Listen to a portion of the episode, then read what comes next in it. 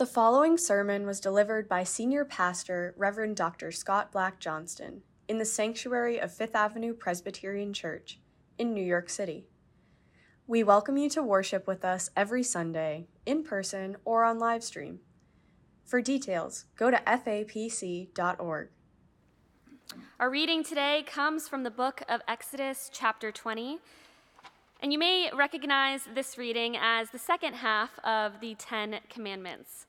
Hear now the word of the Lord Honor your father and mother, so that you will live a long time in the land that God, your God, is giving you.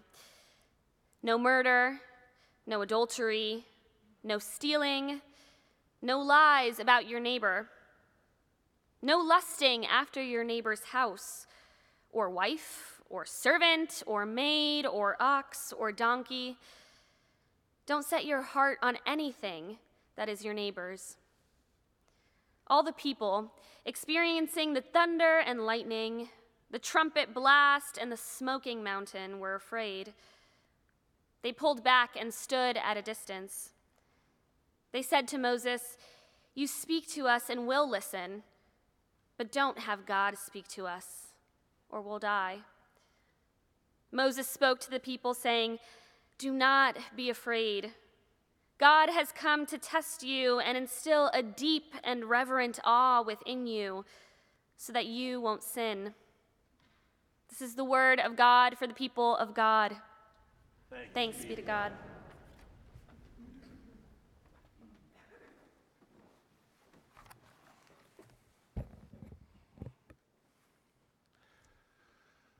Today, Fifth Avenue Presbyterian Church begins a five week sermon series on faith and conflict.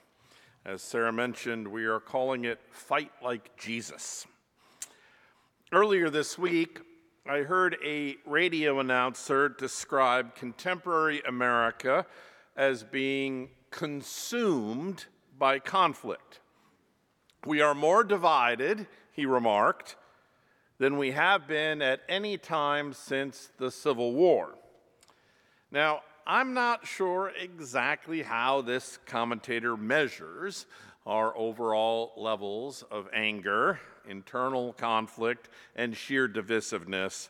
He must have a very special barometer on his wall, or maybe we lean toward narcissism when evaluating our place in history, our moment in the sun. This is the most conflicted moment. Uh, really? is today's turmoil unique? Aren't there other troubled seasons in this nation's life that could give contemporary conflict a run for its money? I think of the 1960s with the civil rights movement Vietnam War protests, violence in the streets of Chicago, Los Angeles, Birmingham, tur- turmoil on college campuses, all framed by a terrible string of political assassinations while playing out against the, the backdrop of Cold War tensions like the Cuban Missile Crisis.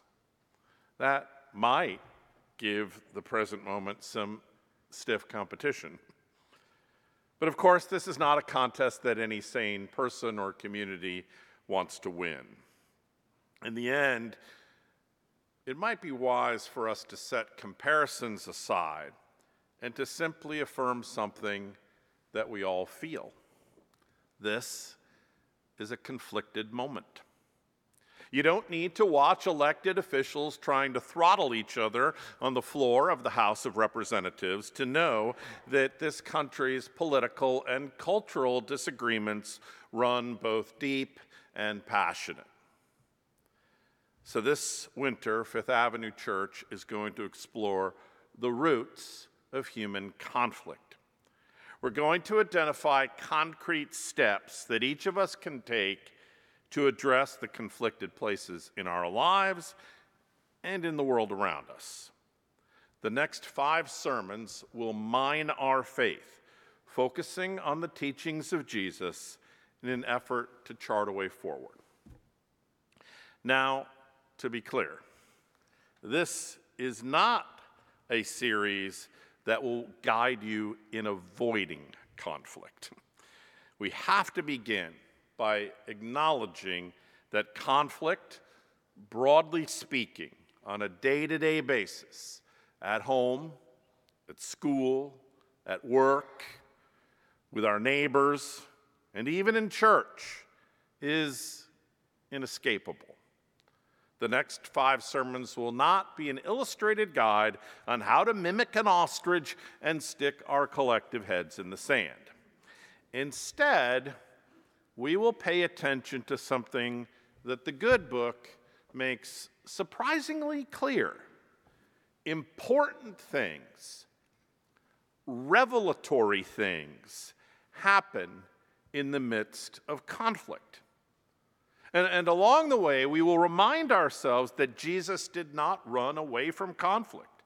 On the contrary, our Lord frequently spoke about conflict and sometimes actively sought it out.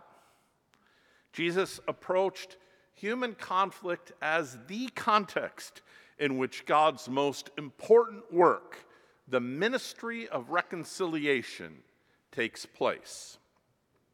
And as such, learning to fight like Jesus is an essential skill, you might even call it a spiritual discipline for Christian people. 14 years ago, when my son Oliver came home from his first day at kindergarten, I asked him, How was school? What did you learn? It was great, Dad, he responded. We learned what to do when you get angry. First day of school, anger management. the older I get, the wiser that curriculum seems to me. And in fact, there are days when I feel like our entire society needs to go back to kindergarten. Our culture needs to put more thought into how we handle anger, how we pursue issues about which we care passionately. How can we be faithful and effective? I think that two can actually go hand in hand in working for a better world, for justice, for healing and reconciliation. How can we pursue the good so that at the end of each day we are mending instead of tearing the fabric of our world? These are challenging questions. Humans are not particularly skilled at fighting fair. We are fragile and cranky people. Our efforts to do good come packaged in cracked vessels. This truth is highlighted in our second scripture reading for today, a passage from the book of Romans.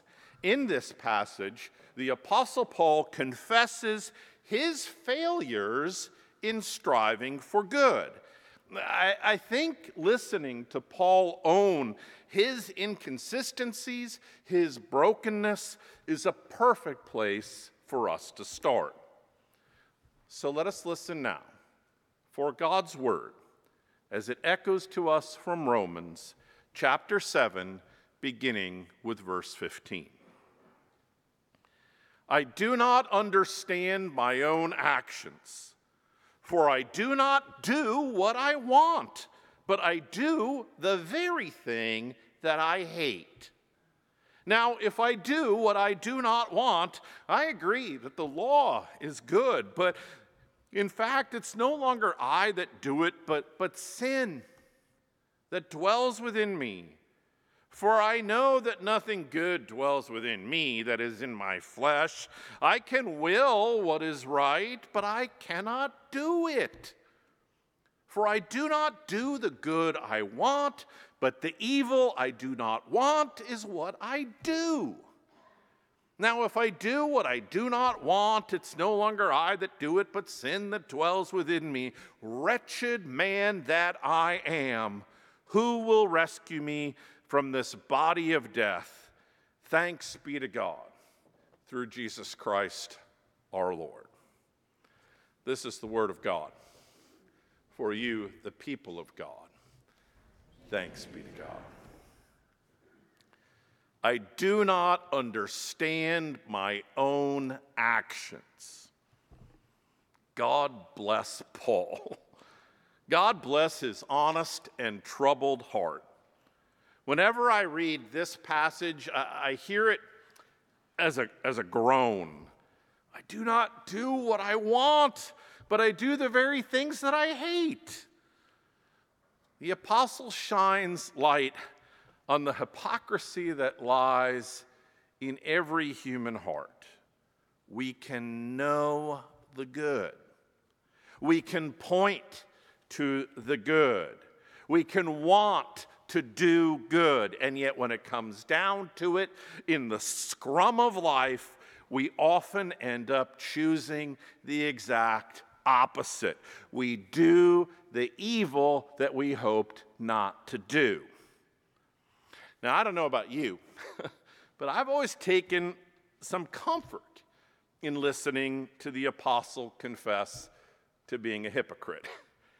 If one of Christianity's saints can admit to being a tangle of contradictions, well, then maybe there's hope for me and for you too. True confession time. Whenever I step into or suddenly find myself in a conflicted situation, I tell myself, listen carefully, be generous in interpretation, truthful in whatever you say, and above all, kind. Those are my spiritual goals. That's, that's how I want to behave. But of course, as the situation unfolds, my demeanor can change. it, it does change. In the blink of an eye, I can lose sight of, of my guiding aspirations. And, and when this happens, I, I typically take a mature path. I blame other people. I rationalize my behavior.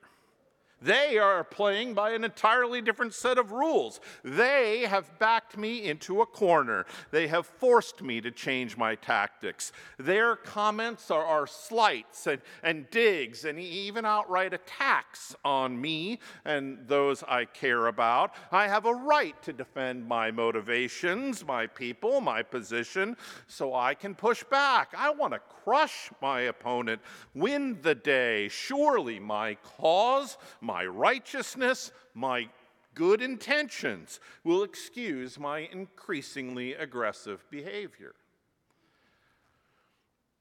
Somewhere along this continuum, though, the fabric of human relationships begins to tear.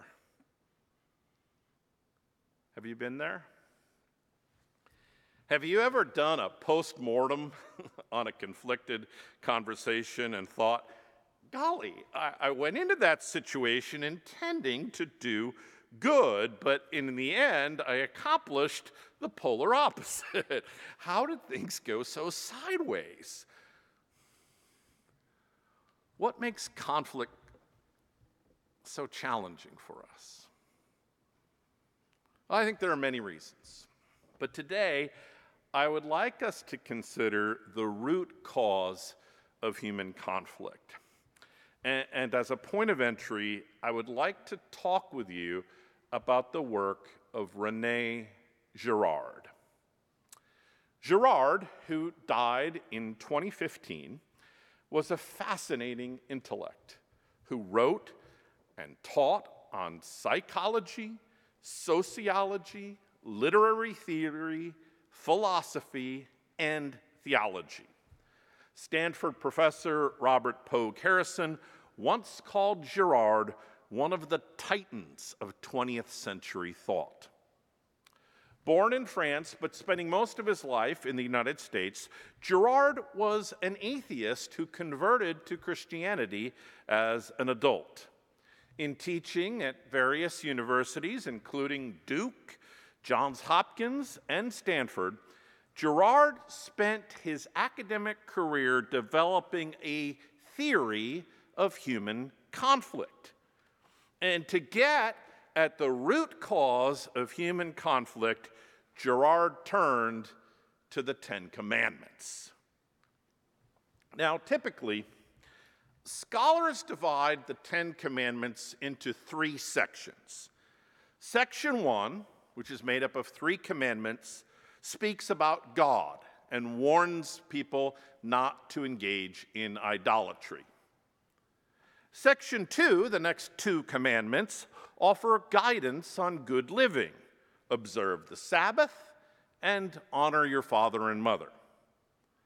Section three, the final five commandments contain prohibitions against certain human behaviors. This is the famous thou shalt not section. Thou shalt not murder, thou shalt not commit adultery, thou shalt not steal, thou shalt not bear false witness. These prohibitions culminate with the tenth commandment Thou shalt not covet thy neighbor's house, thou shalt not covet thy neighbor's wife, or male or female slave, or ox, or donkey, or anything that belongs to your neighbor. Girard's attention was drawn to the 10th commandment. This commandment, he would eventually argue, uncovers the root of human sin. The good professor's logic unfolds like this Humans are forever desiring the wrong thing. If we were to obey the 10th commandment, we wouldn't even need the, of, the other thou shalt nots. You don't steal, Girard observes, unless you desire someone else's stuff. You don't commit adultery unless you desire someone else's mate. You do not murder unless your desire for power or revenge or money overwhelms your respect for life. Our lives, Girard argues, revolve around desire. We desire status, power, fame. We daydream about perfect bodies, eternal youth, better jewelry.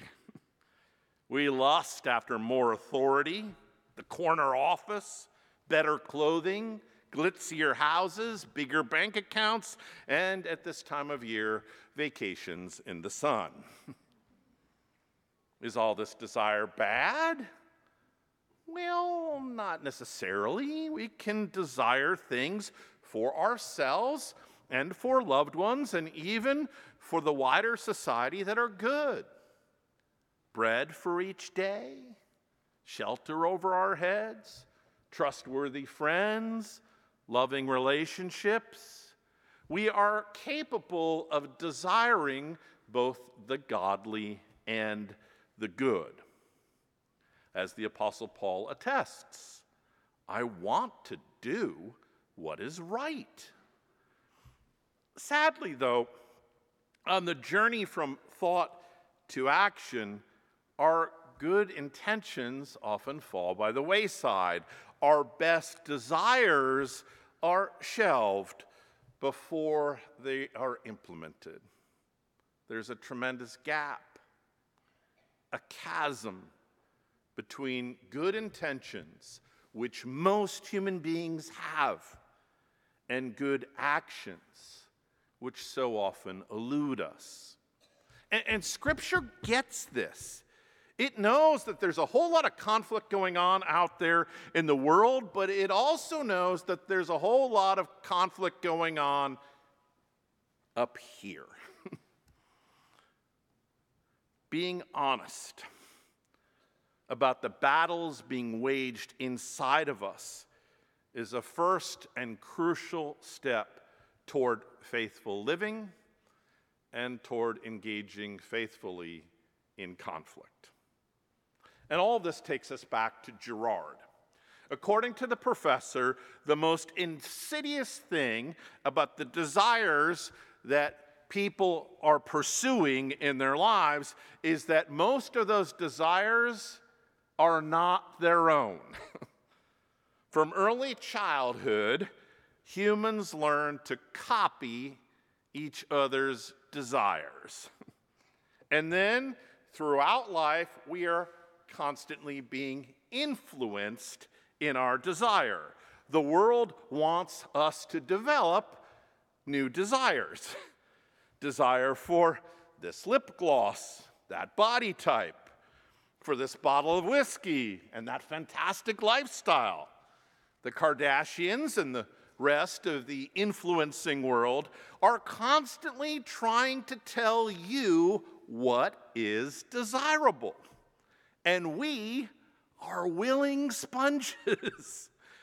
As such, many of us, maybe even most of us, spend a good portion of our lives desiring to be something other than ourselves. Enter the 10th commandment. When the 10th commandment says, do not covet, it's trying to break us out of a hypnotic trance. Do not desire, it says, what other people desire. Do not desire other people's lives.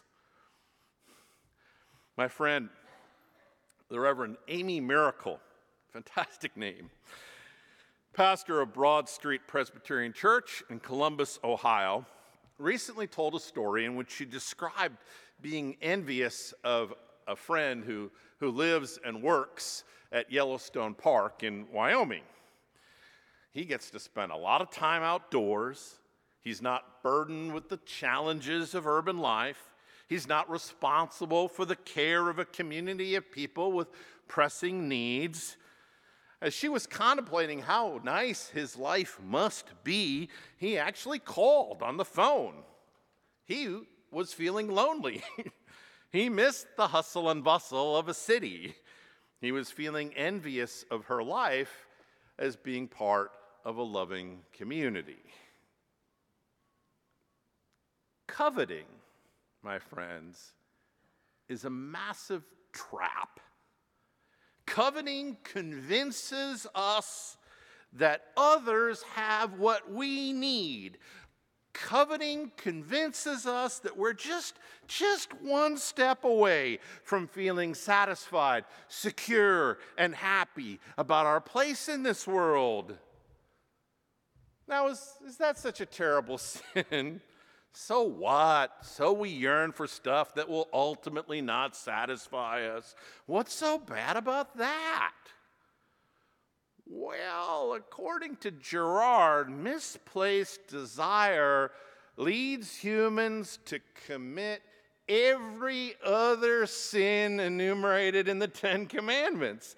And as such, misplaced desire proves to be the root cause of human conflict and violence. Consider with me for a moment the reasons that Russia has publicly floated for invading Ukraine.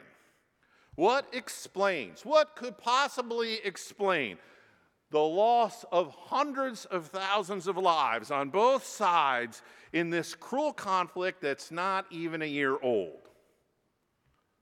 Russia needs to redraw a map that was mistakenly redrawn at the end of the Cold War. Our country needs to protect Russian sympathizers who live in certain villages in eastern Ukraine. Russia needs to do the hard work of wiping out fascism. These reasons are little more than political smokescreen, and we all know it. The energy fueling this com- conflict comes from a much more basic source. It is grounded in the rudimentary desire that nations have to expand their power and control. I call this desire basic, but it is also just plain demonic. This is the worst sort of coveting. This is unchecked desire, unrestrained desire desire that is willing to pay an awful cost to achieve its ends.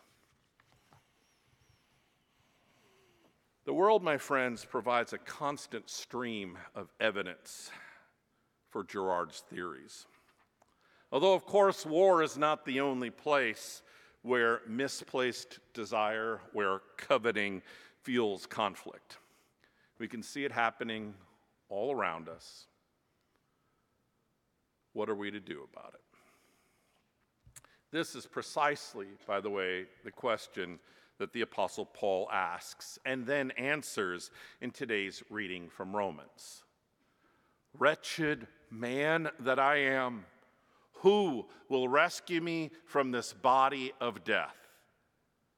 Thanks be to God through Jesus Christ our Lord. Thanks be to God. How can Jesus rescue us from the conflict that roils our lives and our world? The answer to this, to trade in the common parlance, is that Jesus also happens to be an influencer. And like other influencers, he seeks to focus our desire in a certain direction. Unlike other influencers, Jesus points us in an unsettling direction, a potentially life changing direction. As Christian mystics, like Teresa of Avila, have long attested, Jesus would have us embrace a desire for God. Desire God.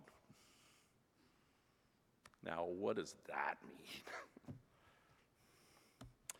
In a way, I think it takes a lifetime to try and answer that question. Some describe it as a slow process, as a relationship that grows and deepens, moving from friendship to love, to love God, to desire God, is to want what God wants.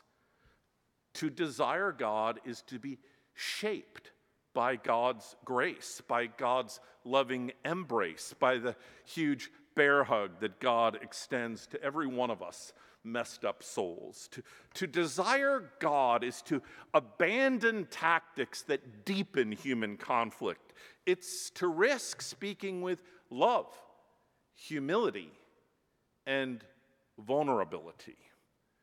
It's to try and to fail and to fail again. In fact, the Apostle Paul warns believers about this. The world will see you, he says, as being both weak and foolish, as being the followers of a massive failure, i.e., Jesus. and this prejudice persists because those who desire God are learning to play the game of life according to a totally different set of rules.